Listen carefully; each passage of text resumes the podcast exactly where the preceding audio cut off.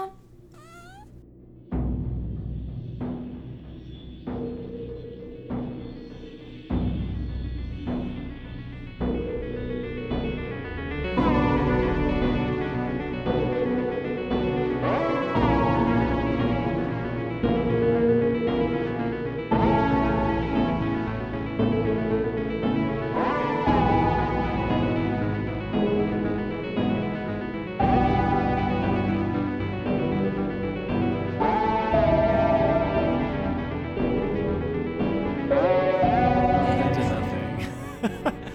Anyways. And then I slept until Tuesday. then I How's slept until Tuesday. Life? How's your sex life? Yeah. Okay, well, let's start. Let's I'm start. Like, yeah, I'm like, somehow I had a better Halloween than Corey. Yeah. I'm like, when I did literally nothing this year. I did shrooms two days yeah. before and then slept. yeah. Oh, maybe I'll do shrooms on Halloween. That kind of sounds Ooh, that'd probably fun. Feel really good, yeah. Yeah. I cut to me getting COVID all over again. I'm like, fucking Christ. I give up. They're COVID shrooms.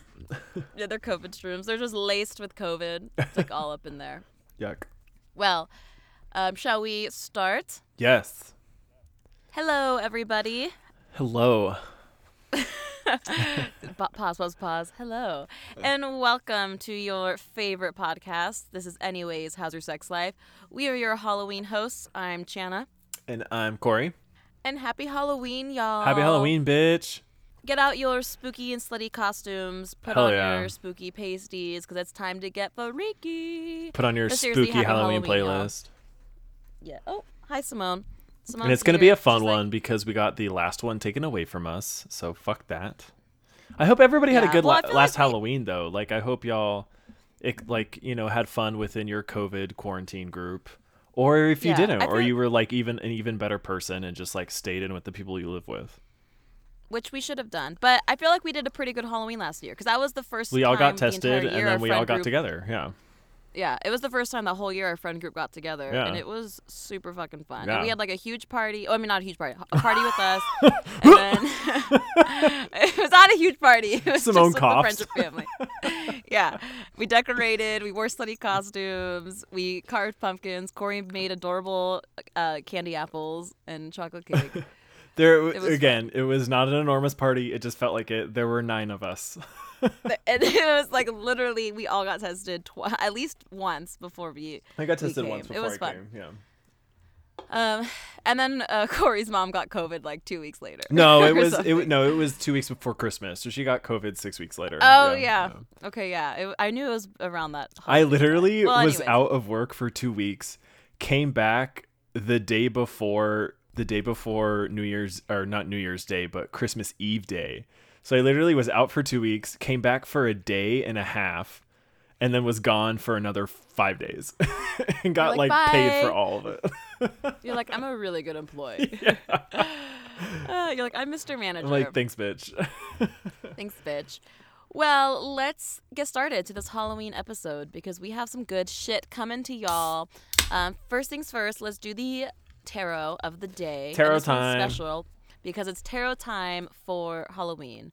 We really need like a tarot time song, like tarot time. Tarot time.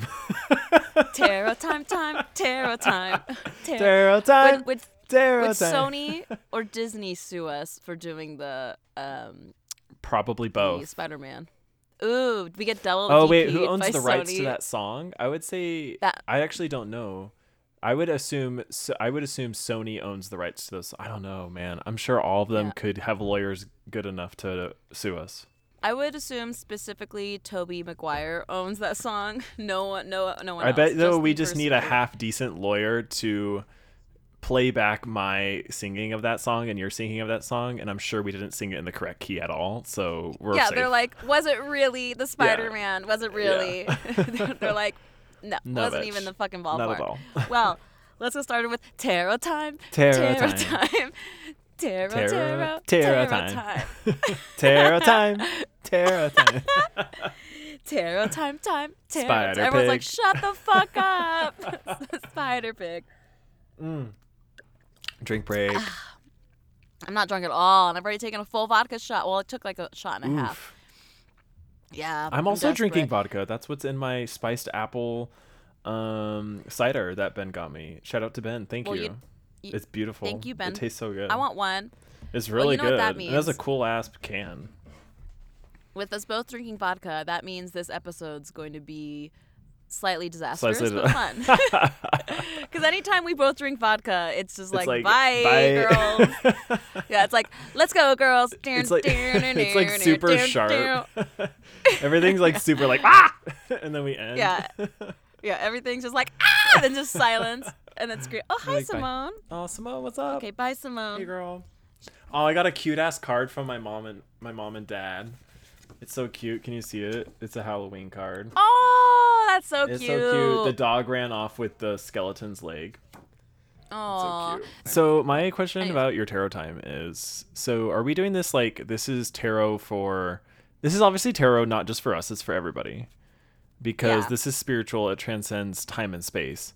But Amen. are we, are we, is this like tarot time for everybody on the date of this podcast release, or is it Ooh. like just for everybody whenever they listen to it? I think it's for everybody when everyone listens to okay, it because good, everyone yeah. can relate to tarot whenever. Yeah. And tarot knows. It just knows what y'all need. Yeah, and d- depending on how spiritual or like metaphysical you want to be about it, yeah. Like it'll you can either use it fun. use it to think and it's fun and use it to help you think about that day that you hear it and, or yeah. it's actually for you for that day when you hear it. Just depending on how much you and want to into it. And it's similar to astrology. Sorry, probably ninety-nine percent of our listeners, but like, I'm you shaking know, my head. Astrology, it, it can be pretty broad sometimes. You can like, hate you me. Can, I'm okay with that. Like you can, and like, I love reading my birth chart. I love CoStar. I love that shit. But you know, you can really kind of, re- you can relate to anything. And yeah, so, I like reading yeah. the CoStar. I like reading the CoStar thing that it says, like every three or four days it changes, you know? I Did like you reading. Download CoStar yeah, after you wrecked the entire friend group? What? What? I don't even have my phone. We're not friends. Yeah, on we it. are. What? Yeah. I don't even know where my phone is. Well, now I need to read. I need to compare our birth charts, yeah, Corey. I'm, your I'm friend. like, I'm like, I don't really know if I believe in astrology now. I need to compare our birth charts immediately. I'm Corey. literally only friends with you, Davis, and Hi. Oh, yeah. I'm honored. We probably Wait, didn't. Wait, Chris too. I think I, I think I'm with Chris too. Cute. Yeah, yeah, yeah. Tyler's triggered right now that you're not. Does he have it? CoStar.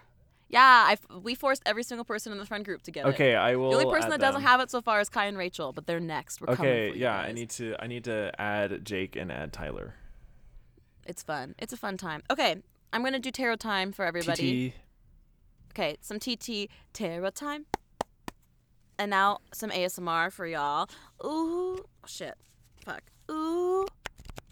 Oh, yeah, you like those. Oh, yeah, you like those fucking cards. All it is Spread is just it. like Simone queefing into the mic. Yeah, she's like, meow. Hi's also queefing into the mic. Okay, hold on. Corey, tell me when you want me to stop shuffling. I'm moving my head away from the mic so I will not be speaking okay, for yeah. a few seconds. I counted, okay, now- I probably skipped like my pause, but I counted to thirteen for everybody. Thank you. Because it's Halloween. Um, so. Now I'm going to divide the tarot deck into three piles, A, B, and C. A being to the left, my left. Mm-hmm. Um, B being the middle, C being right. Okay. Oh, how do you want me to put it back together, Ho? I want C B A. C B A. How original. I'm just kidding. Bitch. Okay. There's like six different ways I could do that. Yeah, I have no idea. Know, mm- Okay, Corey, what do you think it is? Let's test your intuition. What? Out of the like I've... sixty-eight cards it could be. Okay, all right, guess the number. I'll tell you it's a number. It's of a number. One of the minors. Seven. Yeah. Wrong. You're fucking wrong, Corey. Turns out I don't have a fifth sense. Yeah, turns out you're not a witch, you stupid. That was ho. a Mean Girls it reference, is... by the way. It is two of wands, everybody. Ooh, I get Ooh. two of wands actually semi-often. You do. Fun fact. I feel like I feel like that's true. I feel like that's a true statement. I've you gotten, get wands. Yes, I get wands a lot. A lot of people get it. Yes. Yeah, like I get cups all the time. You get wands, and uh, sometimes I feel like I, I pull swords for you. Sometimes mm-hmm. I never. I rarely pull pentacles for anybody. I though. get like, I get no wands really and swords them. a lot. Yeah. I get, and then um, Major Arcana. wow, don't show off, girl. I bet. It's hair there. Flip. Yeah, hair fucking flip. Okay, two of wands, my Halloween hose. With the two of wands, it's clear you're on your way to success. Yes, queen. Yeah, bitch. You're focused in on a goal and have boldly pointed all efforts in that direction. Since the suit of wands deals heavily with the mind, take the time to become aware of your thought patterns, specifically towards yourself.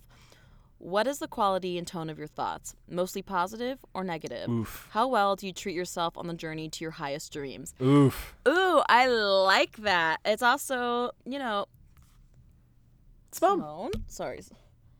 You see her? Yeah.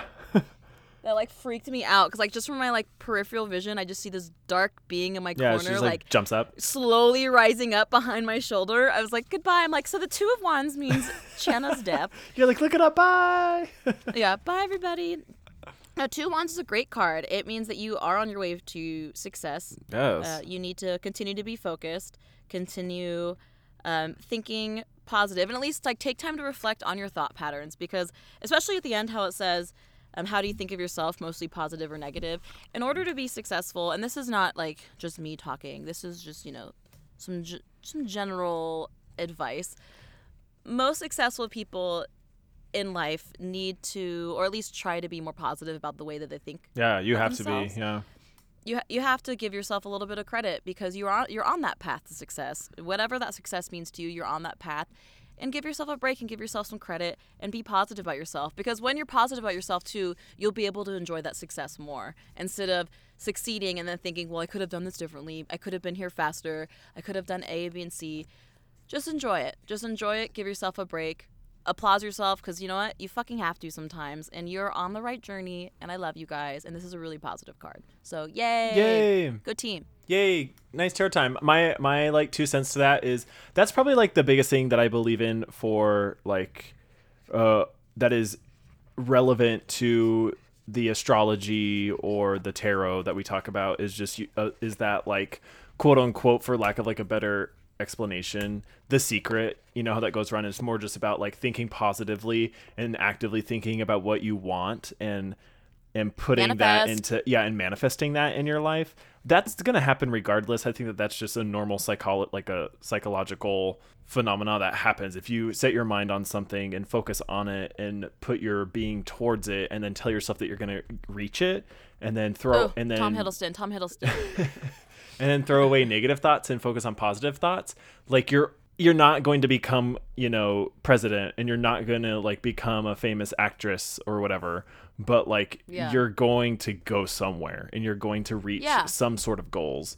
And so th- and that's why I I, that's that. why I like tarot, and that's why I like the kind of uh, mystical things that because I most, mostly just tie it into that base belief of like, oh, I need this to focus to help focus me and help aim my mind towards positive thinking so that I will actually better myself. Yeah, I love that. Like, you might not get to the end goal that you thought you would. Yeah. But no matter what, you're getting to something. You're getting somewhere. And you're succeeding yeah. at something, and you're moving on. You're moving forward, and that, and it all starts with a thought, and it all, um, it really comes down to, you know, liking yourself more, celebrating the little wins. Yeah, go exactly. down that path, everybody. Be a bad bitch. Go down oh that path. Oh my God, Simone, stop scaring the fuck go out of me. Go down a path I can't follow. Oh, Anna, you're breaking my heart. Obi-Wan's dick is bigger, anyways. Oh. And his fucking beard. And his smile yeah. and his eyes. Ian McGregor, y'all. Hello Everyone, there. If we all mm. think about Ewan McGregor. Manifest. Manifesting that he is bisexual and I can have sex with him. We should have a threesome. We should have a threesome. Yes. That would be exciting. That would be very exciting for us. That would be very That's exciting. How we, if we just died, I'd we, be like, okay. Yeah, when we get married, because my dream told me we were. Yeah, um, for that's how we'll, tax benefits. We'll, like, yeah, that's how we'll like consummate the marage. Is that what the word? Consummate? Yeah, consummate, consummate the marriage, marriage. yeah. Uh, by having a threesome with, with Ian McGregor. Ian McGregor, I love it. Yeah. That's how we'll do it. Okay, well, let's go on to my faggot fact. Speaking of threesomes in marriage. And Ian McGregor. And Ian McGregor. And We're going to talk about my faggot fact. Okay, so my faggot fact is a two-parter just because it's Halloween. I wanted to give y'all something spooky. And yeah. then I'm going to give you the, my, and then I'm going to give you something queer. So here we go. Okay, so on the first, give us Halloween superstitions, and then we're going to go into ranking the queerness of various horror icons. Oh, ten out of ten for all of yeah, them. Yeah, bitch. So, Channa, while I'm going over Halloween superstitions, think about, like, numerous horror icons like Leatherface or Chucky or Pinhead oh. or Candyman or Freddy Krueger, Oof. and just like start thinking Ooh. of your mind of like their queerness level. And all of this will be completely arbitrary because we're trying to have fun and we're trying to play a game. Um, no, no, no, no. This is actually this is science. Change of plans. This is a scientific queer-based uh, podcast. No humor at all. Um, Corey, question about the queer scale. Yeah. So, are we doing the Kinsey scale or just no. like a? Are we doing like a Christmas to Halloween scale? Like Christmas equals straight, so yeah, that's Halloween what I was gonna. That's just about to lead into is we're making this fun, fancy, free. And we're not going to throw in the Kinsey scale because this that can like get into territories of like offensiveness, of like rating queerness of things. So we're just making this for oh. us and for fun and just rating, just like have arbitrary our own, like for each, for us together. Come, we can come up with a scale like when we start going over it, but we're just going to like okay. have fun with it. Okay. So we're not going to use the Kinsey fun. scale. We're not going to use the Kinsey scale. Because um, we want to be not P C yeah, right now. Well, no, we're just going to have fun with it. Because I feel like if we try to use the Kinsey scale, that could get offensive. And I just, like, don't want to. Yeah, no, it's not. This is not serious Yeah, and right that's now. all this made up like, and arbitrary anyways. So, like, whatever. Yeah. On a scale of, you know, single dildo to double dildo. What how are words? Dildo-rific are they? What are words? Yeah. what is, what is, what are words? What is language? Sometimes when there's some things that are more expensive are worse. Sometimes Simone, don't do it. Things that are expensive are or more expensive are worse. I fucking oh love that. Oh my god, that. Simone just started slowly stepping on my laptop to close all of this. Simone. oh my, she, she has the crazy Christmas eyes right now. Whoa. Like, she has the, She's like, oh god, time to pay attention to me. Yeah, she's like, even though I know I have unlimited toys and food, I need mom to pay attention to me now. Okay, so Halloween superstitions. So these are just like some specific superstitions about Halloween night. Pretty self-explanatory. So bats. If you see bats flying around your house, uh, in or around your mouth or your house, mm. um, it is a sign that ghosts and spirits are nearby. Oh, if I don't see a fucking bat, I'm going to be so triggered. Pissed. I'm going to be so pissed. Um, I'm like, give me that yeah. Halloween. Give um, me black cat. So this is for Halloween, Halloween day and Halloween night. Um, black cats. Black cats often are identified as witch familiars. We know this. Crossing paths oh, with a black same. cat on Halloween could be a sign of a witch nearby. Um, and it could also be a sign of death. It can be an, a sign of death omen. People will think that as well. Um, if you hurt a black cat on Halloween, and you, you will have seven years of bad luck, and Channa will come fuck you and fuck your mom and kill you all. Uh. Um, if a black cat meows on your porch or near your window on Halloween night, a death will soon occur in the family Ooh, or in oh. the household. Oh, that's kind of sad. Um, that's a sad one. Candle, uh, candle snuffing. That kind of like sounds like a sex thing. You fucking dirty hoe. This is a goddamn faggot fact. You're like, today's episode. What is candle, candle snuffing? snuffing? It's when you put a candle in one's a-hole and then light the wick, and you have to tell me what it smells like. I love it. That's candle snuffing. I love it. And your your butt your butthole like sucks up the essence of the candle and then blows it out yeah. in the face of somebody, and you have to guess it. You have to queef out the candle snuff. And that is called candle snuffing. Candle snuffing. We already know that. That is actually my Halloween tradition. So I'm glad we're talking about this. You get like a. You get like a witch's brew candle and just shove it up your ass. Yeah. Just shove it up my ass every single Halloween. Someone has to light it. Whoever I'm dating that year has to light the has candle to light the on my candle. ass. They have to snuff it. Love it. Yeah. Got to got to do the aggressive clean. Everybody, Somewhere everybody right now, send us your videos of candle snuffing on November first. Yeah. As long as you're over the age of eighteen. As, yes, yes, that goes without saying. As long yeah. as everybody in that least, video involved. If I don't get at least one candle snuffing video from one of y'all, I'm going to be so triggered. I'm going to be like, what is the point of this podcast I'm done. if I'm not I'm getting done with candle this podcast snuff? If I don't get a candle snuffing video? Yeah, fuck y'all. Um, so if a candle that is lighted Snuff. as part of a ceremony blows out, so Whoa. even if our snuffing, our candle snuffing ceremony, that is a ceremony now.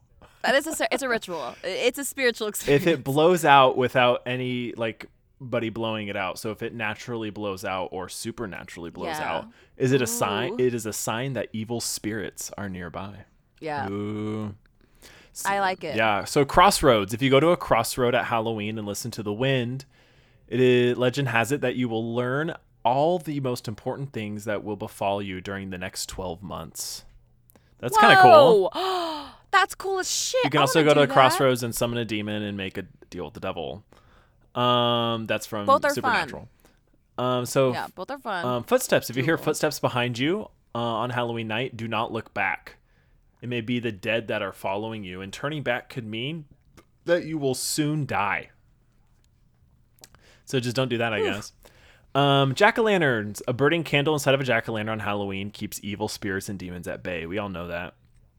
Yeah. Um, this is uh, the, the the rest of the ones I haven't really heard that much. Uh, spiders. If you see a spider on Halloween night, uh, night, it means that the spirit of a dead loved one is watching over you. That's so cute. But also dumb. If you're my loved one and you choose to come back as a fucking spider, I'm gonna be so pissed. The spider is just an omen that that's happening. That's true, but I'm still so pissed off about that. I'm like, why can't it be like a goddamn, I don't know, almost any other thing? Do you dislike spiders even if they're like just like chilling somewhere? I hate spiders. It's because of my baby blanket sitch. Yeah. Because I watched like a thousand baby spiders hatch out of my baby blanket all over my body. Well, and then you sucked up the straw and there was a spider in it. With the in and out straw. Or you almost sucked it, but you like the world, you know, the universe told you to look in your straw. Yeah, man, Katie, I hope you listen to this podcast. So right now you're shook about it because that was horrifying. um, warding off spirits. Um, if uh, this is so th- I, I left this one in because it reminded me of Tyler. Um, so you should Skinwalker. Skinwalker. we we only said it twice. It's fine. You should walk around your home three times backwards and counterclockwise before sunset oh my God. on Halloween to ward off evil spirits. That reminds me of two two times ago where we got like super drunk and he like uh did spells outside the house. yes. yes. Didn't didn't he say, because you know he had the whole S W sitch at his, oh no, like one of the rooms in his house was haunted, and didn't we he say that they had to do like some oh it was like a green or blue that? room yeah. Yeah, and they had to do, like, some ritual similar to that to, like, not be followed by the spirit. Because I remember he was like, you have to spin around or do something. We Yeah, I'm sure, he, yeah. I'm, I don't remember exactly, but yes, he did mention something like that. Yeah, yeah. Yeah, um, so shout out. The wind. On Halloween night, it is believed that those people who are destined to die within the next coming year will hear a sigh that is carried by the wind that will blow. That is cool. Yeah, that will blow uh or that is like led, like comes from it, it. Yeah. That's supposed to like blow over the feet of the dead and then be carried to your ears. Ooh, that's fucking cool. That's kind of cool. That's fucking cool. Um, witches. If you want to see Ooh. a witch on Halloween night, legend has it that you here. need to put your clothes on inside out and then walk backwards the entire night. That sounds like a lot of commitment when yeah. you can just go on fucking Facebook, Pornhub, Craigslist, or just do, become like, a fucking witch yourself. Yeah, or just go to Google and search like witch shop near me. Yeah, like there's a lot of easier, there's much easier ways to find a witch. Be the change you want to be in this world. Just become a witch yourself. Yeah. Manifest. Manifest. It. It. That's my journey. I decided I'm gonna get back into Wicca. Oh fuck witchcraft. yeah, fuck yeah. So maybe I'll start that this Halloween. That would be special. Um, so let's go. Let's move on. Uh, part two of our um, faggot fact is ranking the queerness of horror icons. Yes. So Channa, how do we want to do this? What arbitrary like ranking do we want? Do we want like one through ten, like five, five dicks out of five? Yeah, I want to say yeah five. Seven rainbows out um, of seven. I want to say five uh, bone dildos out of five bone dildos. Five bone dildos. Okay. That's- Because it's like a it's a dildo that's a bone. But they're know, like Halloween. that star. They're like the black dildos with um like uh glitter in them. Yeah. Yeah. And and it, and like it reacts to U V light, Ooh. and when it reacts, it looks like a bone. Hell yeah! Okay, so those are our okay, dildos. Yeah. So how many? How many you want? Five or seven? Let's do five because okay. that's easier. So three being like you know you're you're like moderately. Well, we can do. Ha- uh, ske- let's do halves. Skeleton. We can do halvies. Okay, so one. Skeleton bone dildo being not gay at all, you fucking straighty, and then five being gay as fuck. Yeah, five being gay as fuck. A half or like zero being like you crazy straight or something like that. Okay, okay. Yeah. Oh, so like zero. If you get zero dildos, damn, you're fucking, you are like a super Republican. But I guess if you're a super Republican, you're secretly probably you're queer. Secretly queer. You hate yourself. Yeah. Ooh. Ooh. The shots fired. Okay, so yeah. one, Leatherface. Oh, well, you know, five fucking... His name is Leatherface. Come on. We see you, ho. He does kill both men and women. Yeah. Um, and just, like, totally goes for it. He is a very he's, big, he's freaky. freaky guy. Yeah. Puts skin on his body and face. Yeah. Um, has a fucking chainsaw. Is obedient. Mm. Yeah. Put, just shoves people on hooks. Yeah, he does. Yeah, bitch. I'm gonna go with I'm gonna go with three and a half or four starry black starry bone dildos. What are you at? Yeah, I will do four okay. because name Leatherface, the fit, the way Ooh, he yeah, the name is kills people. Yeah, the name's too good, and you know he he he really likes taking yeah. his time. Like he really likes it. He likes the chase. And like he, it's kind of his kink, and he and no like straight people are really that yeah. fun and into fun kinks, so that's why he's yeah definitely he queer. definitely They're like on four. Halloween night like has like a leather harness made out of actual people, and he's just like walking yeah. around with that shit. Okay, yeah, agreed. Um, yeah, two, Jason Voorhees. Oh, uh, I'm gonna rate all of these people queer as fuck. Because that's totally me. fine, totally doable. Um, okay, I'm I'm gonna go. Let's see. L- Hmm. Mommy issues. Yeah, man. Total mommy issues. Up, up the motherfucking wall. Um, Probably kind of repressed hmm. sexually because he does usually target people that are having sex. Yeah, and because he does have those mommy issues as well. Like, that's why he's even more yeah. repressed. So uh-huh. it's like, and he targets people having sex. He kills in a campsite because he hates camping and being outdoors, therefore gay. Yeah, therefore gay. um, I'm going to say probably... Three, three and a half. Okay. Yeah, I, I'm gonna say like two and a half or three because of his repression. But once he works yeah. through that, yeah, once he gets there, yeah, once he gets there by destroying lives of other queer people, sadly, um, that's true. That's true. He will become like a total five, but we'll hate yeah. him. But yeah, he he has a long Republican journey ahead of him before he can get Very there. Very true. Um, three, uh, three, Candyman. Oh shit. Are we talking about Candyman, like the O G film? We're talking about O G Candyman, Candyman. Film, or just like, okay, okay. Hmm. I don't know. Candyman does not give off queer vibes to no, me. No, same. He, yeah. Super yeah, sexual. I, I would. Super sexual. Heart-throbby so I would say sexual. Like a two. Yeah, yeah. Yeah. I would say like a two, but not like more than like a three. Like definitely could be bi or pan. Yeah. But his focus is very heterosexually focused. He was killed yeah. because of his love for a woman.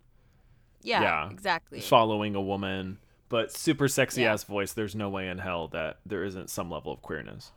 But I really think a two. I'd say like two, a two. Yeah, three. I'd say two, and there's no problem with that because like Candyman's sexy as fuck. You can be straight and yeah. still sexy and fun.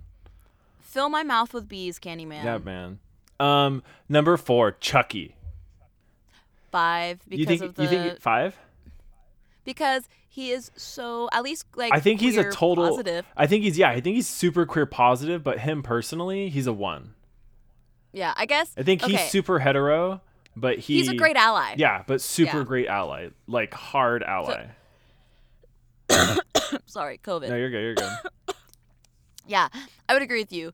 Five in terms of how Support. queer positive he is, With but like child, one yeah. in terms of his actual sexu- sexuality, and he's just great Agreed. ally. So I would say one. So have you seen? So yeah, I told you about the episode two where he like is talking to the gay the gay boy. Yeah. So yeah, since you mentioned it, it's like all over everywhere. Yeah, now. The quote is like basically like, "Hey, like I had a queer, I have a queer son, and I love him." And then uh, the boy's like, "Well, like, aren't you Chucky and you like hate everybody?" And he's like, "I'm not a monster." It's so cute. I fucking I can't it's wait. So I can't wait to watch it. I'm so excited. I love it. You can oh I figured out if you have Amazon Prime, you can buy you can buy the whole series for twenty bucks. Really? Yeah, yeah. Hell yeah. So I'm gonna do that. Um, okay. Next is Pinhead, aka Hell Priest. Yeah. Five, uh, ten. Yeah. Eleven. Yeah, I'm gonna I'm gonna say off off the off charts. Off the charts. He, twenty-two dildos, thirty-one skull U V reactive six hundred sixty-six dildos. dildos. With like tons of texture on it because, you know, Pinhead. Yeah, they are so, yeah. they are beyond our comprehension of queerness. Yeah, we don't even understand yeah. queer. Uh-uh. queer. Queerness is a restrictive term to him. Like yeah. I don't even, or them. I don't even know. Yeah. Um, and awesome, like, uh, fun fact for y'all: a trans woman is playing the reboot. Uh, maybe you can just maybe say reboot of uh, Hellraiser. Fun. That's going to come out in the next couple years. Yeah. Uh, two That's straight awesome. men are writing it. Sadly. Um, oh well. But you know what? We'll Fuck. we'll make it through. We'll get there, everybody. Okay, next is uh, Michael Myers. you you just have to answer this one because y'all all know my answer. Corey's answer is in his fantasy in his head five, specifically in the bedroom. But this is difficult. I'm biased because I yeah, feel like my answer is biased. Yeah. I I feel like this is a difficult because like. In my hopes and prayers to the Holy Ghost every night, it is a five.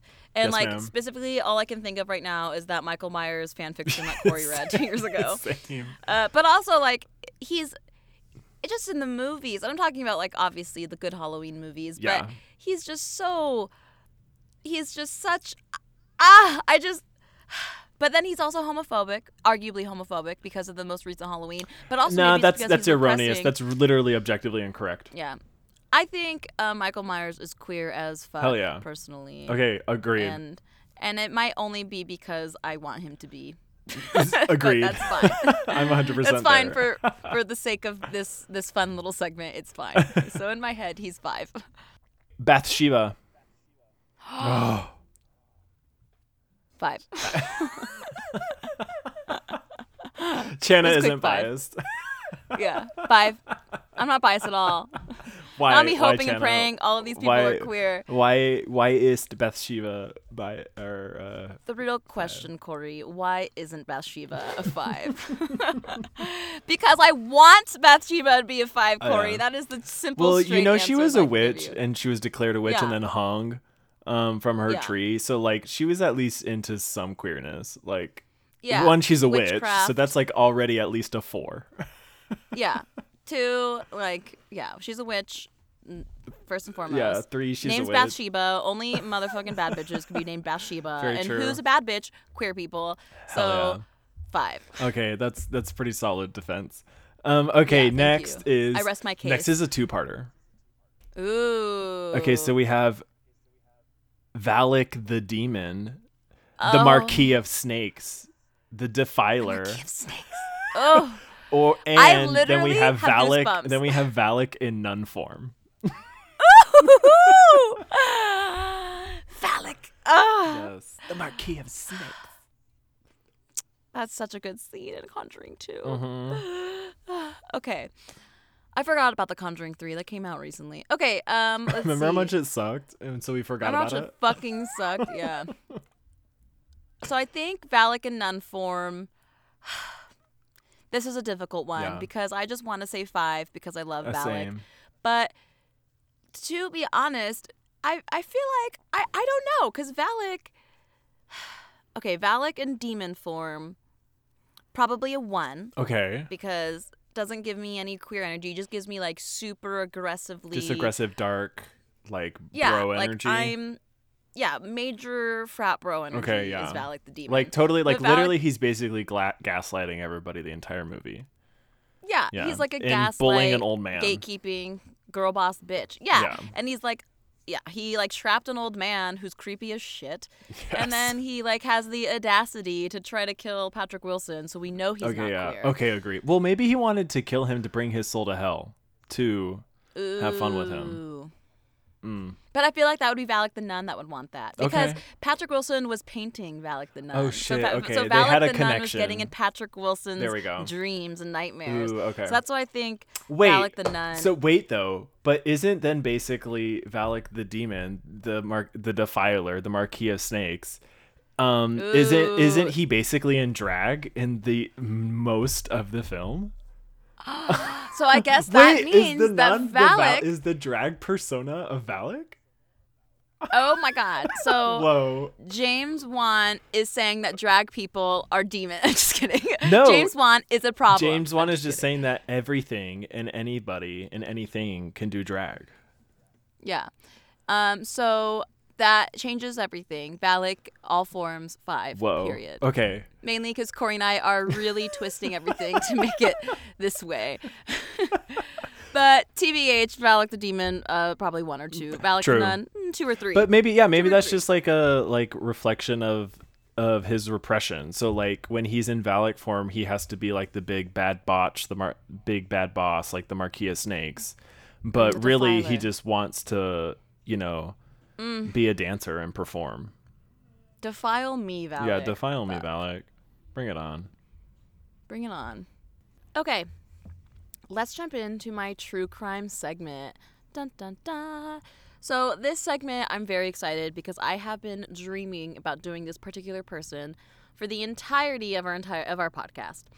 I'm amped because it's been kind of an intimidating person to do research on because there's just so much. So I decided to break this up into two parts, possibly even three parts, Ooh. but I think I'm just going to try to stick it stick to a two-part um, because there's a lot. Like this serial killer is um, equal, like as infamous as Jeffrey Dahmer and Ted Bundy. Yes. So I've been very excited.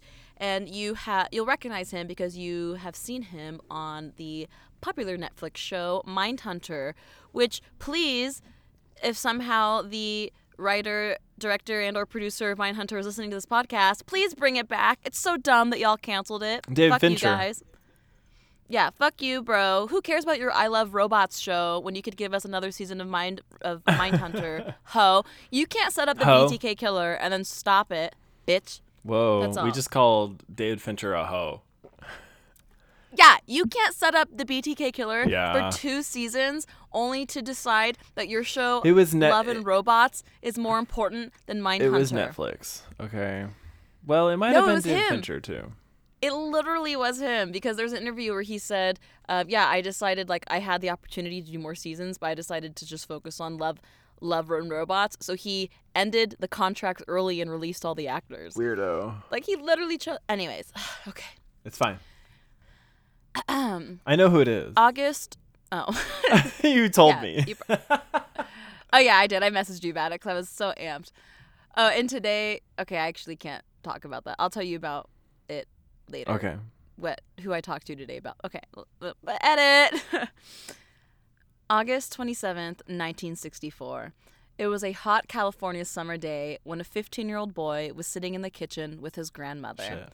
Their house sat on seventeen acres of farmland nestled in the small town of Norfolk, California. The boy, bored by his grandma writing a children's novel, got up to get some food. While he sif- sifted through the fridge full of leftovers and cold cuts, his grandmother berated him for not being good enough or working hard enough. He needed to be a better boy if he ever wanted to succeed in life, specifically if he ever wanted a girlfriend. The boy slammed the fridge shut and walked out of the kitchen, screaming back at his grandma. A few minutes later, he appeared with a rifle in one hand what? and his dog in the other. She barely looked up from her children's book and yelled that he shouldn't shoot birds anymore. He ignored her, started walking out the back door when she yelled at him one last time. He stopped dead in his tracks, turned around, and stared at the back of his grandmother's head. Oh my God. He looked down at his rifle, looked back up at her, and in an instant, he lifted the gun and pressed the trigger. Jesus. She slumped over, and blood pooled on her children's book. As he walked up to her, he shot her two more times in the back and then grabbed a knife what? and stabbed her three times. Oh, my God. He then placed a kitchen towel over her head and dragged her to the bedroom. Right then, he heard his grandfather's car pulling up to the house. Not wanting him to see that he killed his grandma, he walked downstairs, picked up his gun, and before Grandpa could even say hello, he shot him. What? With one shot on the head, his grandfather was dead. Oh, my God. The boy looked at his dead grandfather in the middle of the driveway and knew he wouldn't be able to get away with this. This is a small town. He obviously just murdered his grandparents. And he was... He, he didn't know what to do next. So he called his mom. She told him, call the police. It's going to be okay. So he dialed nine one one, and he told the operator he just murdered his grandparents. When the operator asked for his name, he said, my name is Ed Kemper. Oh, my God. Edmund Kemper the third was born on December eighteenth, nineteen forty-eight, to Edmund Kemper Junior and Clarnell Stage. He was the middle child and only had uh, sisters. Ed was a giant from the very beginning. He was thirteen pounds when he was born, and he was already taller than a four-year-old by the time he was one year old. He was huge. Like, by the time he was an adult, he's six nine. Like, y'all, this is a big motherfucking dude. Shit, yeah. Edmund's father was a World War Two veteran where his job was to test nuclear bombs, and after the war, he came home and became an electrician. Edmund's mother, Clarnell, she was a stay-at-home mother who turned to the bottle at any chance she got. Ed Kemper's childhood mirrors what other serial killers experienced in their childhood. His parents had a strained marriage, but most of it was because of his mother. Clarnell was an alcoholic, and she constantly belittled and humiliated his dad. Oof. She would belittle him, she would even belittle him about not being a real soldier because he just tested nuclear weapons. He's now just a lazy electrician. Uh, Edmund Junior, so Ed's dad, once said, in quotes, "Suicide missions in wartime and the atom- and the atomic blonde testing." Atomic blonde, lol, I'm Aww. fucking gay, and the atomic bomb testings were nothing compared to living with her, and that Clarnell affected him more than three hundred ninety-six days and nights of fighting on the front did. So she was hellish. In his early chi- childhood, Clarnell refused to coddle or show affection to Ed because she was afraid it would, quote-unquote, turn him gay. Instead, she focused all of her attention and affection on her daughters, leaving Ed to fend for himself. Ed and his father bonded during this time, but when Ed was just nine years old, his dad moved out of the house and his parents separated. Ed hated his mother for treating his dad so poorly, so poorly that he abandoned him. And Ed also hated his mother for rejecting him, and he hated his sisters because they were getting all the love and attention from his mom that he desperately craved.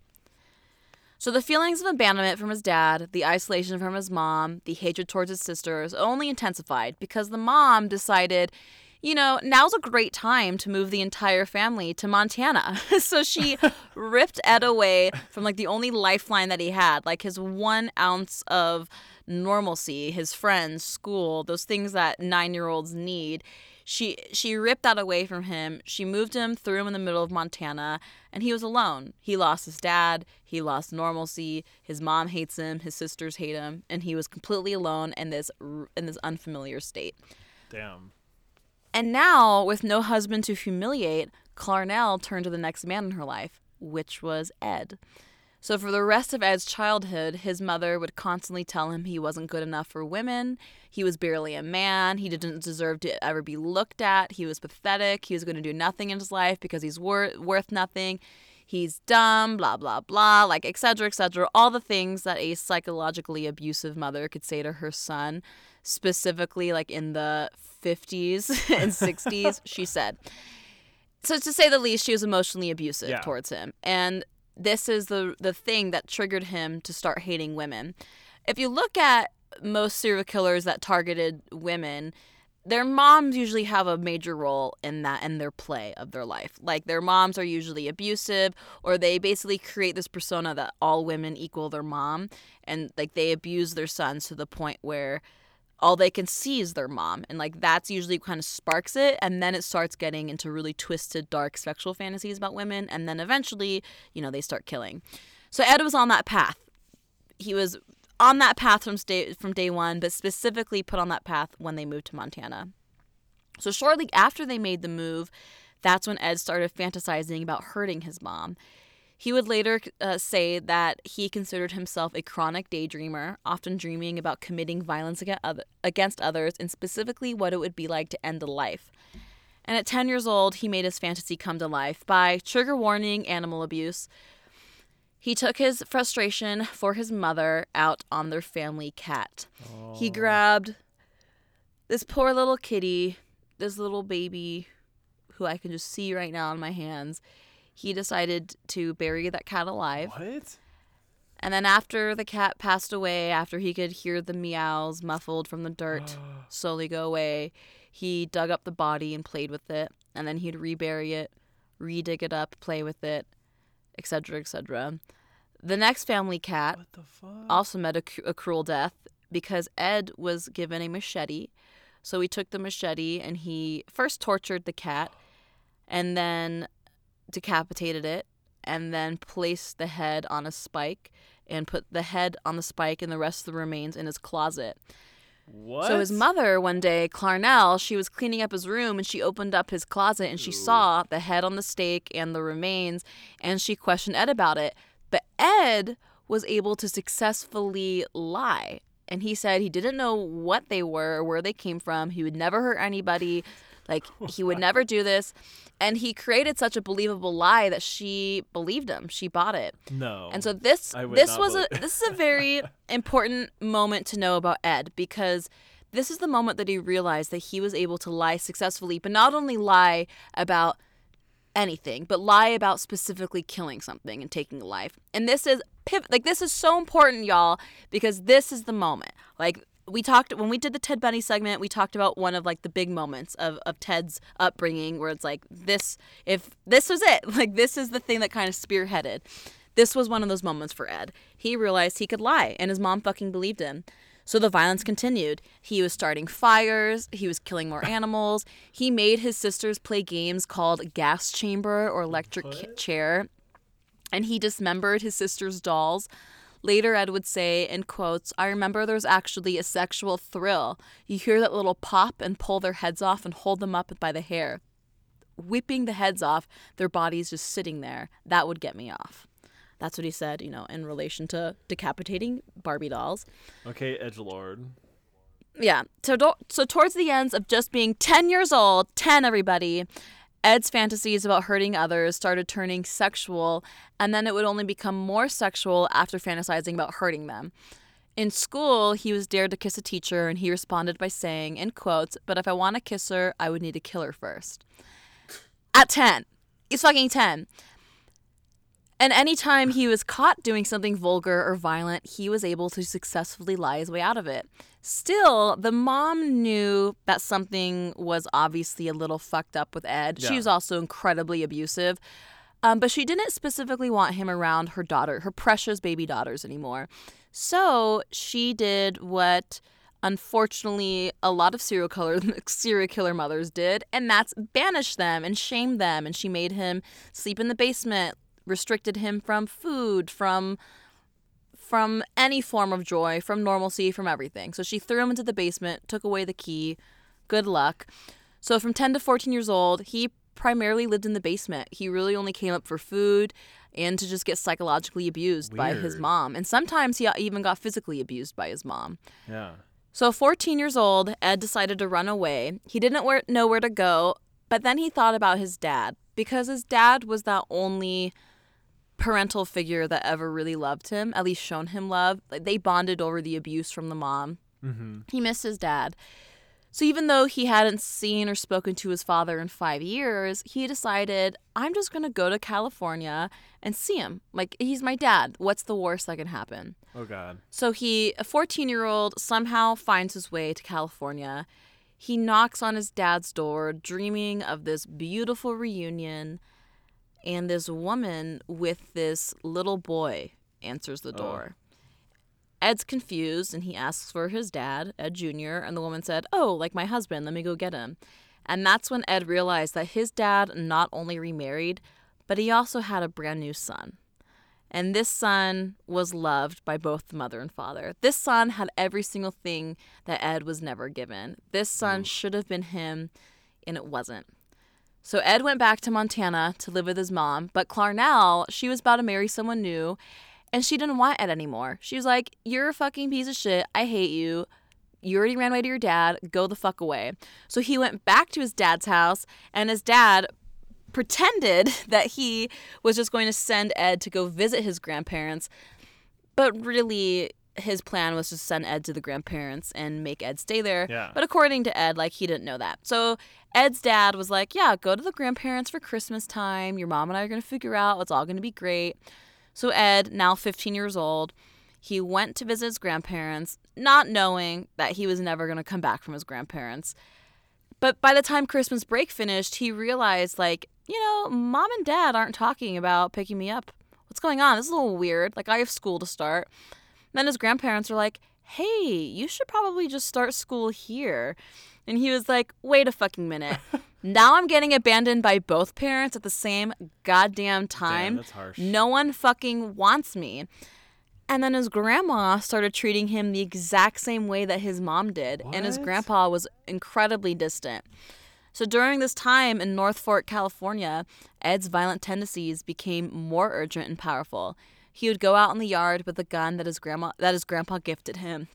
And he would shoot birds, rabbits, stray dogs, cats, et cetera. Okay, this guy's like horrible, but that's a tough beat. Yeah, like, that's, this is definitely kind of tough. This is definitely a great um, serial killer to get into the whole conversation of nature, nature versus nur- nurture. Yeah, yeah. Because by nature, like, his dad's highly intelligent. Like, he was in charge of testing nuclear bombs. Like, you know, he... And Ed later will talk about how he was highly intelligent. Like, he... No, just nobody like, wanted him. Yeah. But no one wanted him. And he was given such a bad set of cards. Yeah, that's kind of like, how tough. could... Like, not to how could a serial killer... He's a horrible piece of shit and should rot in hell. But, like, that's actually kind of tough. Yeah. He's one of those serial killers where, yeah, you can really talk about the nature versus nurture. Yeah, because yeah. he was just f- abused his whole life. Now he's with his grandparents. He's taking out all of his anger at shooting birds, rabbits, dogs, cats, et cetera. But at this point, the thrill of killing these animals, it wasn't as intense as it used to be. There wasn't that rush anymore. And mostly, it wasn't getting rid of that frustration anymore.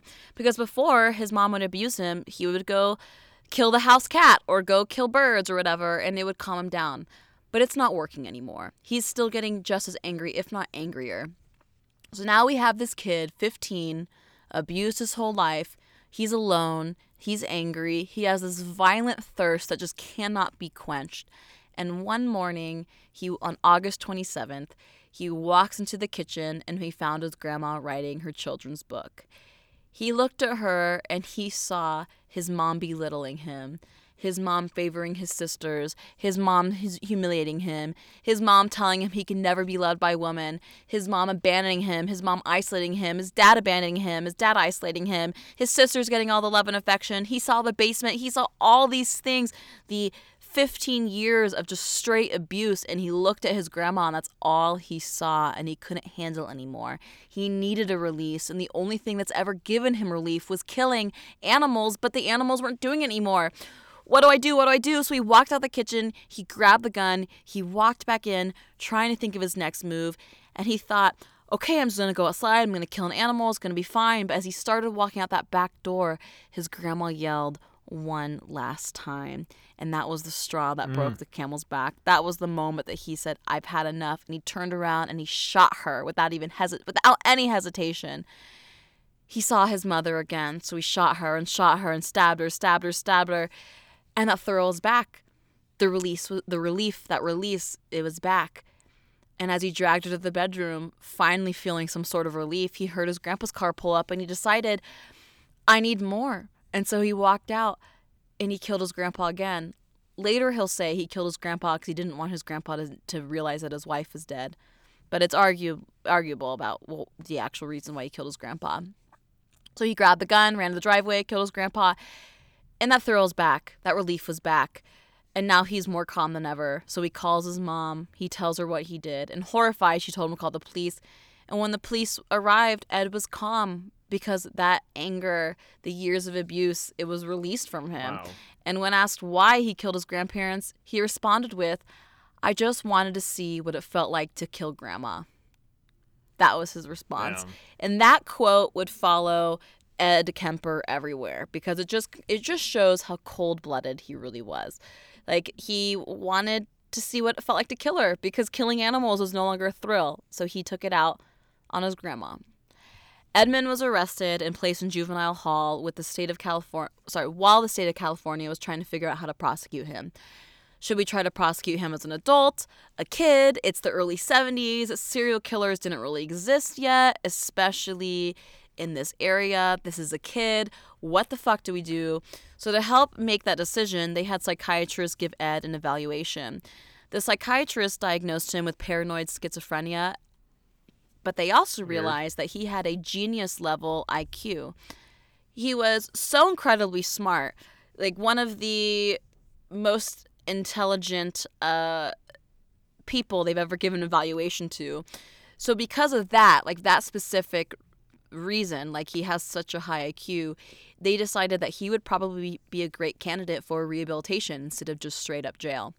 So the state of California decided to send him to the, um, oh God, I looked up how to say this city's name, but I just, I forgot. It's Atascadero State Hospital, I want to say. Yes. Atascadero. Exactly. Atascadero. Atascadero State Hospital.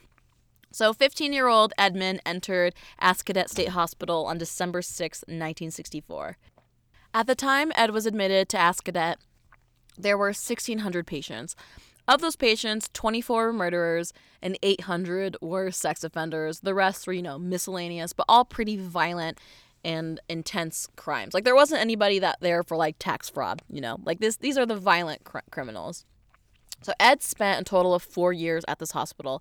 And during that time, he gained the trust of his counselor. He even developed a close personal friendship with this specific counselor and also doctors in the facility. And he, he knew how to lie because, as I, as I mentioned, in his childhood, he figured it out. He figured out how he could lie successfully. And this kid was extremely intelligent. So he quickly figured out how to manipulate his counselors and act like a model patient. He was successfully being re- rehabilitated according to his psychiatrist. So much so that they started training him as an assistant to his counselor. By being this assistant, Ed had access to every single psychiatric test they would give patients. Whoa. With guidelines on how to interpret their reactions. So he was basically given a cheat sheet on how to fool the system. Weird. Saying, if yeah. you ask question A and they respond with A, B, C, and D, this is what it means. So this cheat sheet plus... This cheat sheet, plus his high intelligence, plus his ability to lie perfectly, all created this perfect manipulative serial killer. Like, how could well, it not, yeah, y'all? So he, who even knows, like, his accounts, if they're real or not? Yeah. Yeah. And he was so impressive as the assistant that the counselor allowed him to give psychiatric evaluations to other Jesus. patients. So this fifteen-year-old motherfucking kid who murdered his two grandparents was giving... was giving adult sexual offenders or violent crime offenders psychological evaluations. Jesus. And however Ed said they were psychologically, the counselors would believe. So that means if I was Ed, Corey, and you were some yeah. crazy sex offender and you told me this crazy shit, I could just lie and say Corey's healed, he's ready to oh go. Like, it's crazy, y'all. He fooled the system so well, he was able to convince a, his psychiatrist and his counselor that he was actually misdiagnosed originally, and instead of instead of being schizophrenic, he just had anxiety with mild passive aggression. Because, you know, people that murder their two grandparents yeah, at fifteen same. years old and manipulate doctors are only passive aggressive. Exactly, yeah, same. So in addition to manipulating the counselors and the psychiatrists and every medical professional at the facility, he also befriended the patients. This is key to how Ed Kemper becomes Ed Kemper, because he was able to not only befriend them, but also had access to all their psychological evaluations. So he was able to learn not only how they committed the crimes, but where they made the mistakes, their techniques, how they found their victims, et cetera, et cetera. Like, he basically had a perfect guideline on how to execute a perfect sexual crime or violent crime or murder without making any mistake. He had the, the perfect guideline. The, he he truly figured out, how do I get away with murder? So four years after Ed, Ed was admitted, the hospital medical team believed they successfully rehabilitated him and there was no longer a need to contain him. In fact, the last report from his from his psychiatrist reads, and I have a quote from it. Get ready to get triggered. Yes. If I were to see this patient without having any history available or getting any history from him, I would think that we're dealing with a very well-adjusted young man who had initiative, intelligence, and who is free of any psychiatric illness. It is in my opinion that he has made a very excellent response oh to the my, years of treatment oh and rehabilitation, God. and I would see no psychiatric reason to consider him to be of any danger to himself or, or to a member of society. What? And since it may allow him more freedom as an, as an adult to develop his potential, I would consider it reasonable to have permanent expunction of his juvenile records. What? So not only were they like, It fucking worked. We are bad bitches. We re- rehabilitated him. They're like, let's take it a, next, a step Expunged. further. Let's just get rid of all of his records. He's perfect. Oh He's good God. to go. Oh, my God. But the only the only thing the psychiatrist said, the only thing after boys. giving him a gold star was boys will be boys. And then the next thing they said, they said when he gets released, the only thing that he needs is to not be released to his mother because Whoa. his mother is the source of his psychotic break that led him to murder. So okay, what semi, does... semi-valid, right? It's definitely semi-valid, yeah, but it's also not... Not fully to, valid like, in the slightest. But they should have never released him to his mother. Yeah. But what do you think this incredible legal system of ours does, Corey? They chose the easy way out and just gave him back to his mother. So on December eighteenth, nineteen sixty-nine, his twenty-first birthday, Kemper was released on parole from Ask Captain to his mother. Oh my God. Ed Kemper, at twenty-one, who perfected at twenty-one. Did he have a G E D? I sorry, I, that's maybe. a very particular. I don't know. What was sure. his hair color? How big was his dick? Brown, very big, because he was six nine, so giant dick. Uh, I'm sure he got his G E D because he was in like a psychiatric care oh, okay. facility, yeah, and yeah. I know he they do things had like access that. To things, yeah. Yeah, and he. I mean, if they gave him access to criminal psychological records, I'm sure they gave hopefully him got him a G E D. So Ed Kemper, who perfect, who perfected his ability to lie and manipulate, who learned from hundreds and hundreds of rapists and murderers, who hated women because of his mother, who murdered his grandparents, was released. What could possibly go wrong? Literally everything. And that, and that, everybody, is the end of my part one Ooh. of Ed Kemper. Ooh. Ooh. Do not research him, because next week we're going to go through some crazy shit. Okay, so we're going to jump into my segment now and do the um, supernatural segment. However... Ooh. However, it is today. It is Friday, um, the twenty-ninth. We're coming at October. you live from Anyways How's Your Sex Life Studios. So we had we, the first part of this, or first two thirds of this episode, we recorded on Wednesday, but now we're recording this on Friday because I have a roommate who goes to bed at like a normal time that human beings go to bed. So I didn't want to like talk Ooh. in the next room, you know. So we're recording this part now. Um, and Coming so I am not drinking right now. I am currently on a lot of cups of coffee. That's pretty yeah. much it. And I am hopefully going to be microdosing any second. So I might be having fun. Um, but happy Hallows Eve Eve, everybody. Yeah, Woo. happy Halloween. Fuck yes. Okay, so let's jump into my supernatural segment. So mine today is on one that I've been wanting to do for a long time, but I just never was waiting for, you know, for it to feel right, for it to just yeah. slip in, just slip in good. Nice and good. Spit on it. Spit on me. Um, mm. So I what I'm doing is the real life haunting in Connecticut. Did you ever see that movie? Oh, fun! Yeah, yes, did, I did see the movie. Yeah, that was a pretty good one. It wasn't like super great, but I remember it being pretty spooky. Yeah, I thought it was, you know, pretty good. Yeah, pretty, and like, like really sick when they had like the bodies in the walls. I was like, what the fuck? Uh, it was crazy. I love horror movies. It's so fun. Right? I want to watch that movie again. I don't. I don't even. I probably watched that movie a long time ago. Oh my God, I, I saw it a long time ago, like a yeah. long ass time ago, like a yeah. long long time ago. Um, so it, it was like two years ago. I don't know. I had no fucking clue anymore. It's if like it was before COVID, ago. it was uh, it was a hundred years ago. yeah, okay. Literally. So on June thirtieth of nineteen eighty-six, the Sned- Snedeker family, consisting of Alan the dad, Carmen the mom, their three sons, their one daughter, and their two nieces. Whoa. It's the fucking Brady Bunch up in here. Yeah, bitch. It is the fucking Brady Bunch. Um, they moved into a simple white duplex rental home in S- Southington, uh, Connecticut.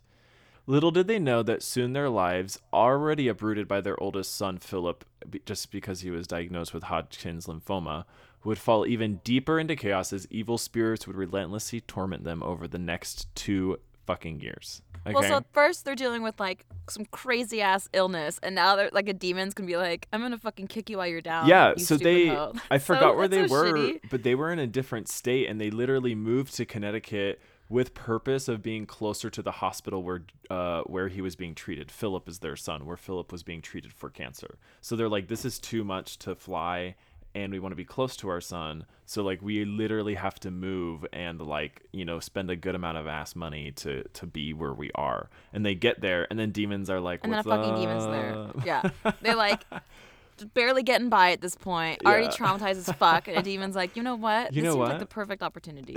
Sounds like, so, like exactly what I need. What a, it, It's that meme where it's like, bitch. I've heard your cry and I'm on my way. Yeah. What a bitch ass demon. Fucking, at least like haunt guns. People like me. Like I have nothing else going on in my life. I'll take it from that family. Yeah. Right. Jesus. No, I take that back.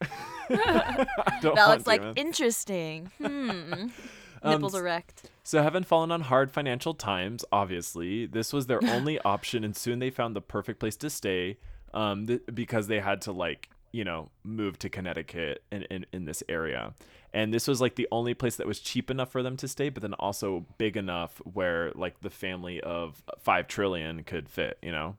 So um, after they moved in, the family began cleaning up the house and noted something kind of weird. They noted that their... was this like building equipment that was covering like half of the downstairs basement. And they didn't really check around there when they went and looked at the place. They're like, cool, whatever, duplex, we have enough space. But yeah. however, they started cleaning up the area. And when they moved all that building material downstairs, they found mortuary equipment that was Whoa. hidden behind and within these building materials, including a hoisting apparatus for coffins, a medical gurney, uh, blood drains, toe toe tags. Oh, this is literally my dream situation. I, oh I like God, rent this is a duplex. I'm like, and I well... walk downstairs, and I accidentally rented a used to be morgue. Oh, oh. my God, this scared the shit out of me. Um, I'm and, so and embalming. Uh, they also found embalming equipment and mm. embalming tables. Say less. I don't know how they yes. didn't see fucking embalming tables like before they moved in, but whatever. We'll get to that later. The fucking property manager's like, I don't know how it got there. Super like, no weird. idea. No fucking yeah, no idea. idea. Huh. Um, That's suspicious. So, startled by this discovery, Alan and Carmen did some research and discovered that back in the nineteen twenties, the house used to be a mortuary called the uh, the Hallahan Funeral Home. They also found a small graveyard out in the back and, sound, and found multiple drawers full of eerie corpse photographs. Ooh. Ooh. Also, some versions of this story note that they literally didn't look into this and they just kept trying to figure out what's going on. And later on, I'll get I'll get to when other versions of this story said they realized that this was a this was a morgue. Or this used to be a morgue. Like so, the equipment didn't give it away immediately. Just don't even. Yeah. They're like, this is super weird. They're like, whatever. Yeah, it was probably just a house always. Like, nothing ever. They're like, we're going to turn this happened. into our kids' rooms. Yeah. We're going to make a bakery here and then turn this into a daycare. Okay. Despite this red red flag, the parents are like, okay, cool, whatever. How we were literally just joking. And they turned the this basement into two rooms. Not all accounts say this, but I would say two out of the six that I looked at were like, hey, yeah, they turned this in, this this basement into two rooms downstairs. Philip. Uh, who is about thirteen or fourteen. He is the kid with uh, lymphoma. Yeah. Uh, their eldest son immediately began telling them from the day that they moved in that this house was evil and that he could hear voices. Did you, you just said this? Did you hear that? No. Did you hear that noise? You said this house is evil, and right then my, um, you know, like your dishwasher. It's like lid, literally how, like, daylight can, like, is on my face, and I'm scared.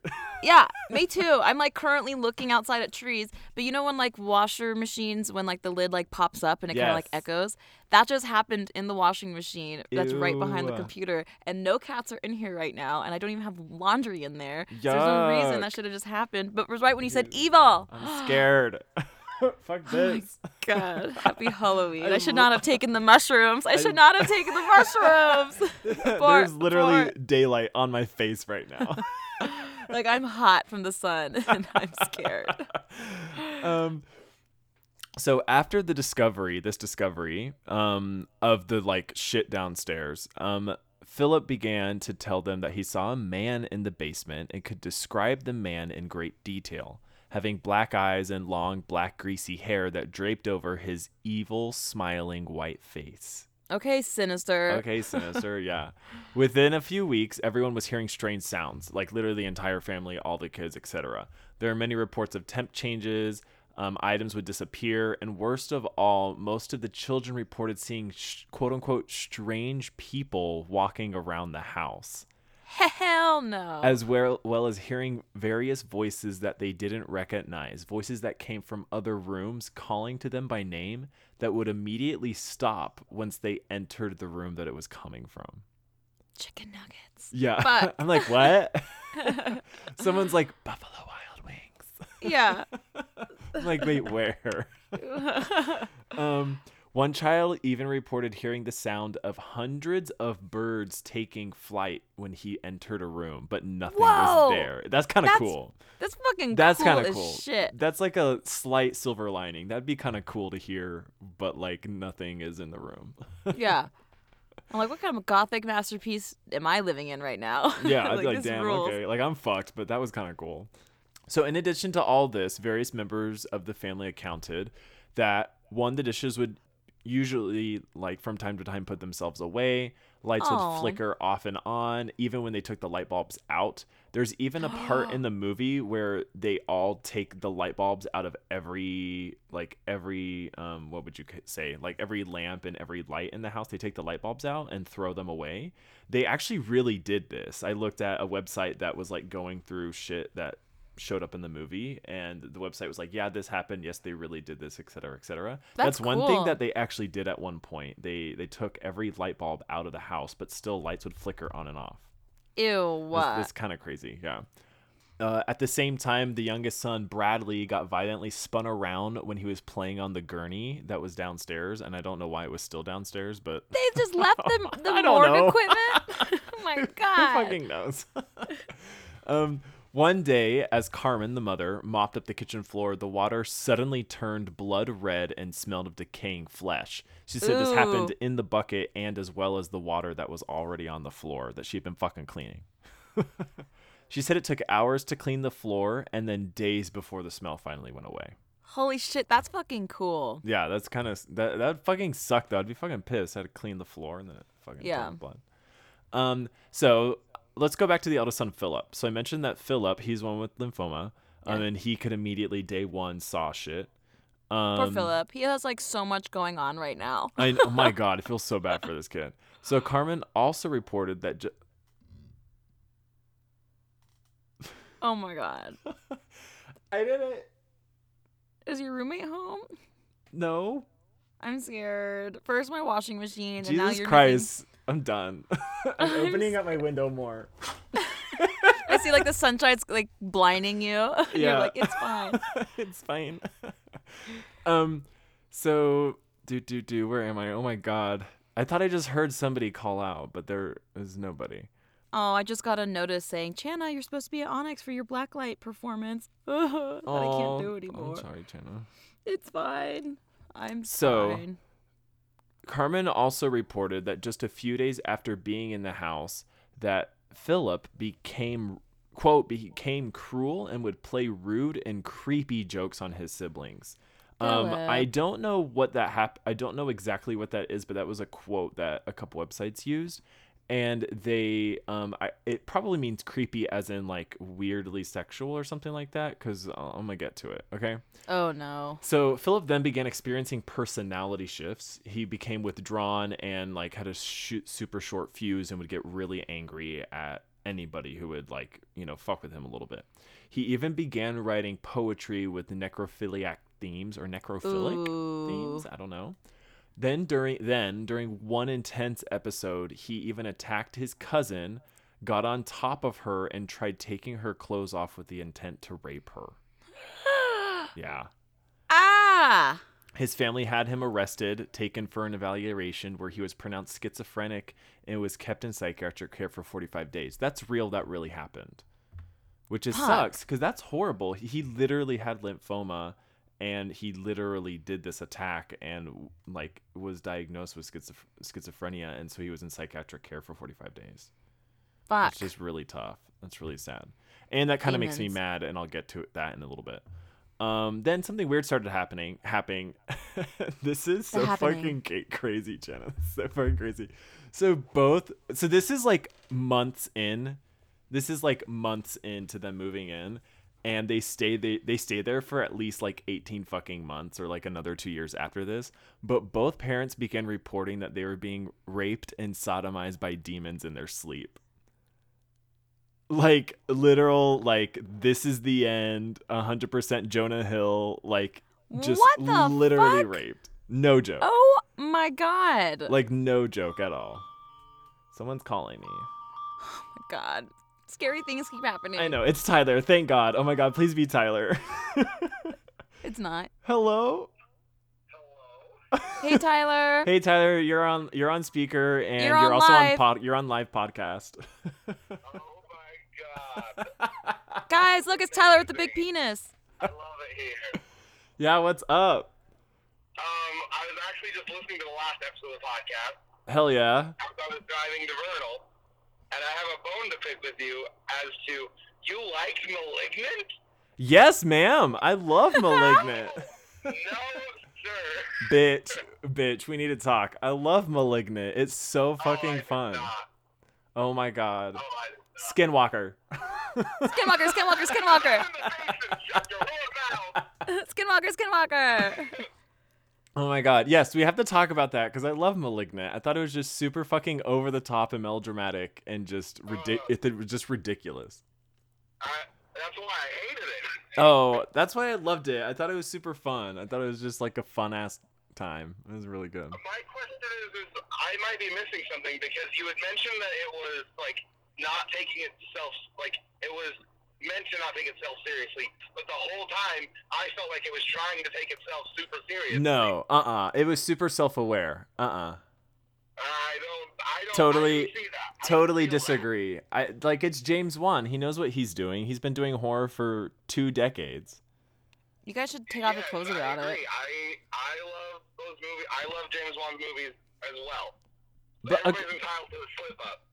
Agreed, agreed. Okay, well, sorry, we're in the middle of recording, and Channa needs to catch a movie. Okay, so, gotcha. Okay, I'll call you back later. Take your clothes off. Everybody go watch Scream if you can hear me. Yeah, go watch Scream. Happy Halloween. Okay, bye. Bye. Skinwalker.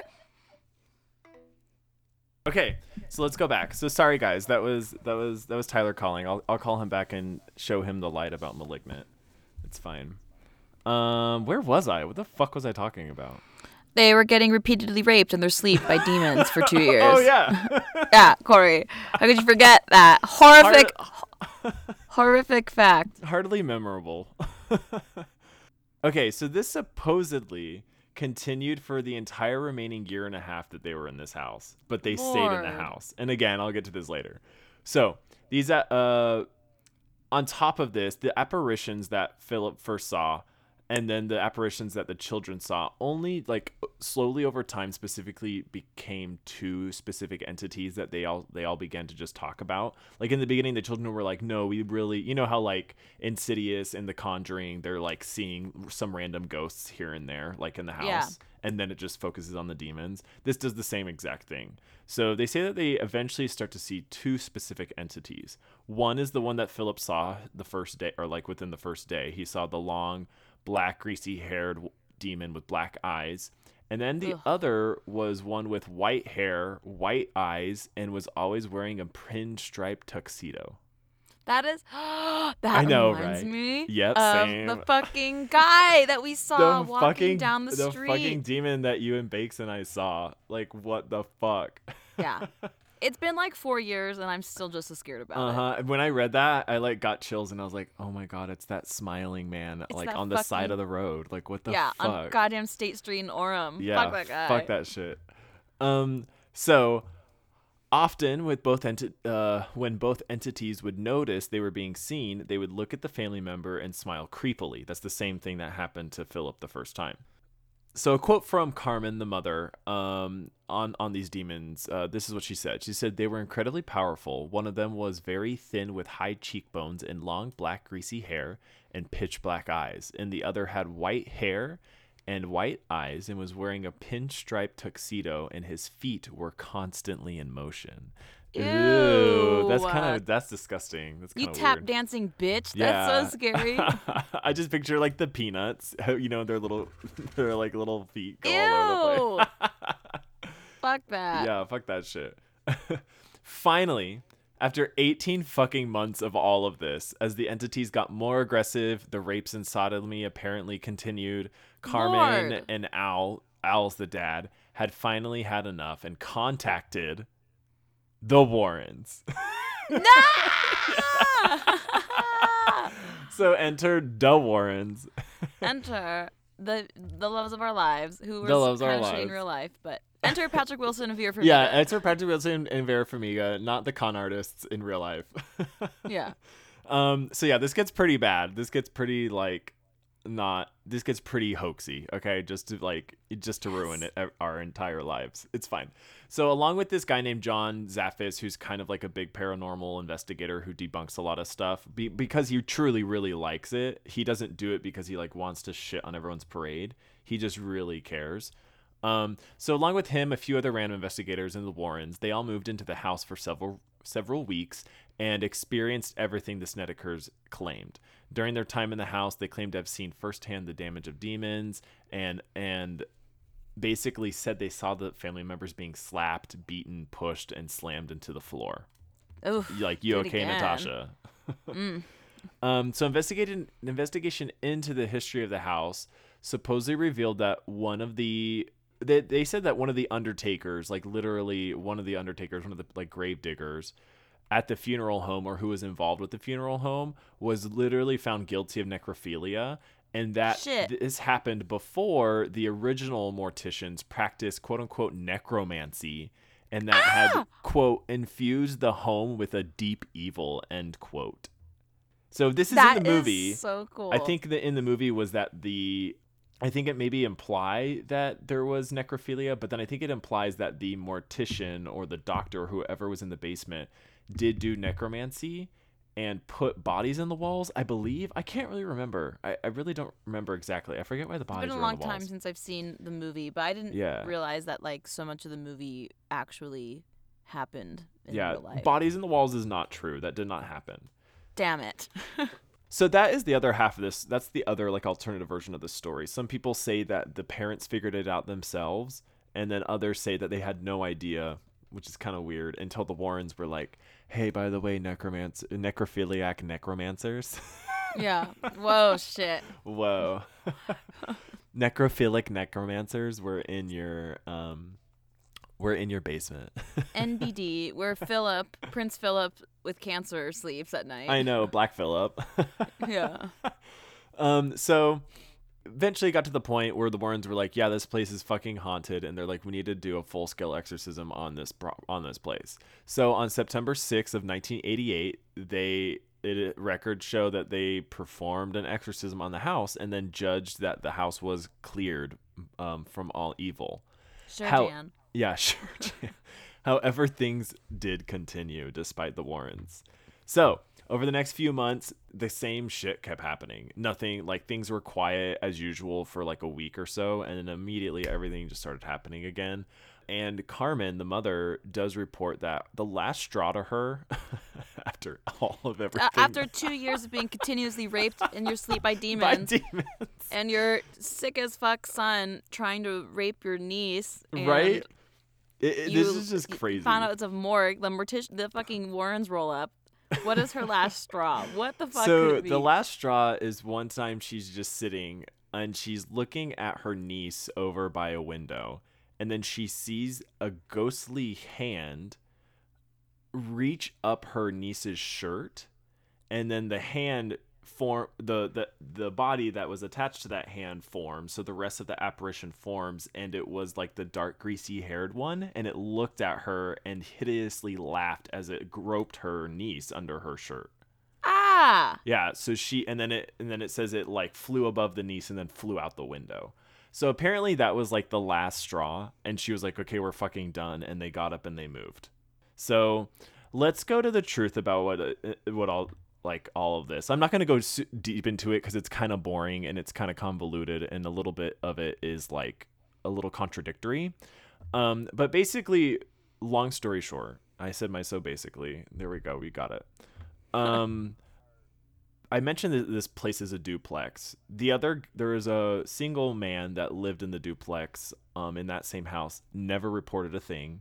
Previous tenants never reported a thing, as the landlady found the entire thing ridiculous. Was like, nobody has ever reported anything weird going on in this house. Yeah. After after the Snedeker family left, multiple other people that have moved in there also report nothing ever happening in this house. Also, mm. on top of it, after the Warrens died, or um, Ed Warren died, the guy who wrote the book, uh, his name is Garten, uh, Ray Garten. Um, he wrote the In a Dark Place, The Story of a True Haunting, and he wrote it about the like with the Warrens. After after he wrote that book, and after Ed Warren died, Ray Garten revealed that he was like, hey, like I'm getting conflicting accounts of what happened from both the mother and the father and all the kids, and nothing's really added up. And there was like a quote from Ed that said, you got some, you've got some of the story, just use what works and make the rest up. Just make it up and make it scary. Ooh, and that's a quote shit. from him. Yeah. That he said later. So this whole thing is basically just like a total, it just is just a total, like, you know, not real, but we can just ignore it and make ourselves believe that it's real. But what makes me pissed off is that literally during all this time that the mom and dad are amping this up and trying and, and getting me getting media attention off of it over about over the space of two years, having the Warrens come and look at it, getting a book deal, getting money for the book. Like, while this is happening, their son is literally diagnosed with schizophrenia and is, you know, put into psychiatric care for forty-five days while he also has lymphoma. It did go into regression um, during this two years as well. But I just, I, I mean, I don't know what was going on in the exact timeline, but I just, it just feels really seedy that the parents did this because it, it can't have helped the son. Or, you know? You mentioned earlier that the parents moved there because they didn't really have much money. Yeah. This could have been a whole long thing to get money to pay for the medical bills for their son. Because, no, totally agree. Like, totally agree. His disease is expensive. Psychiatric care is expensive. So but maybe... then if you if you come down with schizophrenia and, and you're trying to deal with this and then your parents are saying that there's demons in the house and, like, trying to get you and the kids. Like, yeah, they're just exploiting know, you. Yeah, like, I don't know exactly what was going on. So it, it's just kind of weird and it just came, seems kind of seedy. But it also does seem like there is the silver lining of they needed a way to fund this. So they came up with the way to do it, you know? They fucking came up with a fucking way to do I need money. Should I be like, my apartment's haunted? Yeah, bitch. Come, come here, Vera Farmiga and Patrick. Patrick Wilson. Patrick Wilson, come. Come in here. Yeah. Come now, daddy. Full stop. Yeah. Patrick Wilson, come. Ooh, hot. So yeah, it's just like it just seems a little seedy. Um, the uh, Philip, he did go into remission, and I think, and it was two thousand twelve, I think, or two thousand fourteen. I forget the exact date. His cancer did come back, and he did die of cancer at that Aww. time. Yeah, so by, that, by that's Prince sad. Philip. Yeah. So um, yeah, that's the haunting of Connecticut, aka the Snedeker house haunting. Um, I think it's pretty fake, and it also is just like, you know, evidence number. Five sixty-nine. That the Warrens are con artists, but it's okay because we, we love, love Ed and Lorraine Warren. Patrick we love and Lorraine. Vera Farmiga. Yeah, we love real life Lorraine Warren. Her husband was a total piece of shit. Yeah, but I do believe Lorraine Warren could like see ghosts and stuff, and she had some spooky shit. She just married poorly because Ed was a I'm piece on the of fence. motherfucking shit. I'm on the fence. I want to believe it. We all want that me... money, honey. But, you know, at least they came up with a fun way for us to get money because at least now we get to be spooked. That's so thank true. You guys. Agreed. Agreed. So, Channa, anyways, how's your sex life? It's, you know, it's fine. I finally recovered from COVID. I am still not doing anything this Halloween, and I am coming up on my microdose right now. So, yes. I'm feeling good in the Come hood. up. I'm about to go eat pizza and go watch the new Wes Anderson movie. So, Hell I can't yes. complain. So, yeah. And I picked a really, really cute pumpkin to carve. Like, it's a perfect pumpkin. Yay. Oh, my excited. gosh. I had some, like, I picked, like, five huge-ass pumpkins this week for this weekend. I'm going to carve m- maybe two, but definitely at least one, of course. And I'm super excited. So, it'll be super Hell good. Hell, yeah. How's I'm, your sex life, Corey? It's good. I'm going to go um, this past weekend. I, like, wait, was it this past weekend? Where where are we right now? Friday? Yeah. So last this past weekend, I got like crazy horny for like the entire, you know, however, it's just like your entire fo- I mean, like you don't get on apps and do all that shit, but yeah. like for for like literally Friday night and like half a Saturday, my like entire life was like trying to get shit done while being like aggressively horny on the apps. You, so, you were one of those. You were like a power top this yeah, past weekend. No, seriously, though. And it was so far hard to, to find a like a bottom because there's so many tops in Boise, or quote unquote tops in Boise. Did you find a bottom? Yeah, man, I found a bottom. So, so I like go to this guy's house on Friday night, and I get to his house, and he answers it, and he's kind of shy and like a little giggly, and I'm like, okay, like you're like a thirty-five year old man, and you're like you're you own a house, like why are you being kind of nervous and weird? But I get it. We're you're on a you're on a hookup, um, and so anyways, we start going at it. He goes down on me, I go down on him, and we just nice. start at, at the door. Like, I shut the door, and then we start. Hell yeah. That's that's your yeah. favorite type of hookup. Boy. Yeah, yeah, and clothes come off. So then I – and he's about, like, six one, but he's pretty skinny, so he doesn't weigh a ton. So I pick him up. Oh! And, yeah, and I'm, like, holding him up and making out with him, and I'm like, so where's your bed? And he just starts kind of laughing, and then he's, like – or he's not like laughing, but he's like giggly, and he's like, ah, and he's like, actually, like, I'm sorry, I don't really want to do this. And he, I was like, wait, what? And so I set him down, and I'm like, are you okay? Am I like, did I do anything? Are you okay? Good like, for you, Corey. That's a great way to respond. Yeah, to yeah. Yep. And he was like, and he was like, no, it's fine, it's fine. I was like, okay, cool. Well, I can go. I'm gonna go. I'm gonna put my clothes on. And I was like, well, I, I won't contact you. Do you, are you just not interested in me? I, and, I, and and tell me, and I won't contact you, or just text me later if you don't want to tell me in person, because it's fine. Yeah. Like, I'm not offended if I'm not for you when I showed up after you saw five pictures of me online. That's fine. Yeah, and like I just want to make sure this is consensual, what we're about to do. So, yeah. Yeah. So so he's like, no, like I'm into you. It's fine. And I was like, okay, that this is kind of weird. It's midnight. I drove over here and took twenty-five minutes. So I'm, and I'm like, okay, so this is kind of weird. So let's just like leave and just I'm probably not going to contact you. But yeah. like, have fun, have a good life, bye. So it's kind of sad and kind of annoying. So the next whole day, I'm like super furiously, aggressively horny. Yeah. But Anger then I find some horny. guy. Yeah. And then I find some guy on Saturday who was visiting town um, for a marathon, and like went to went over to his hotel room and like fucked his brains out. It was fun. Hell yeah. Yeah, bitch. That's some dom top motherfucking energy. energy. Yay, Corey's vogue. a yeah. You vogue, you fucking bitch. Happy Halloween, everyone. Happy Halloween, everybody. I'm a top for Halloween. Yeah, Corey's is dressing up as a top for Halloween. I'm dressing up as as uh, someone who's on mushrooms right now on yes. Halloween. Okay. Okay. Uh, happy Halloween, everyone. Hope you get spooky and hope you get fucked. Yeah, consensually. Consensually. And Corey, I love you. Have a safe weekend. I love you, too. Okay, and, uh, anyways. How's your sex mm. life? Ooh, yeah, spread it. Happy Halloween. Happy Halloween, everyone. Bye. Bye.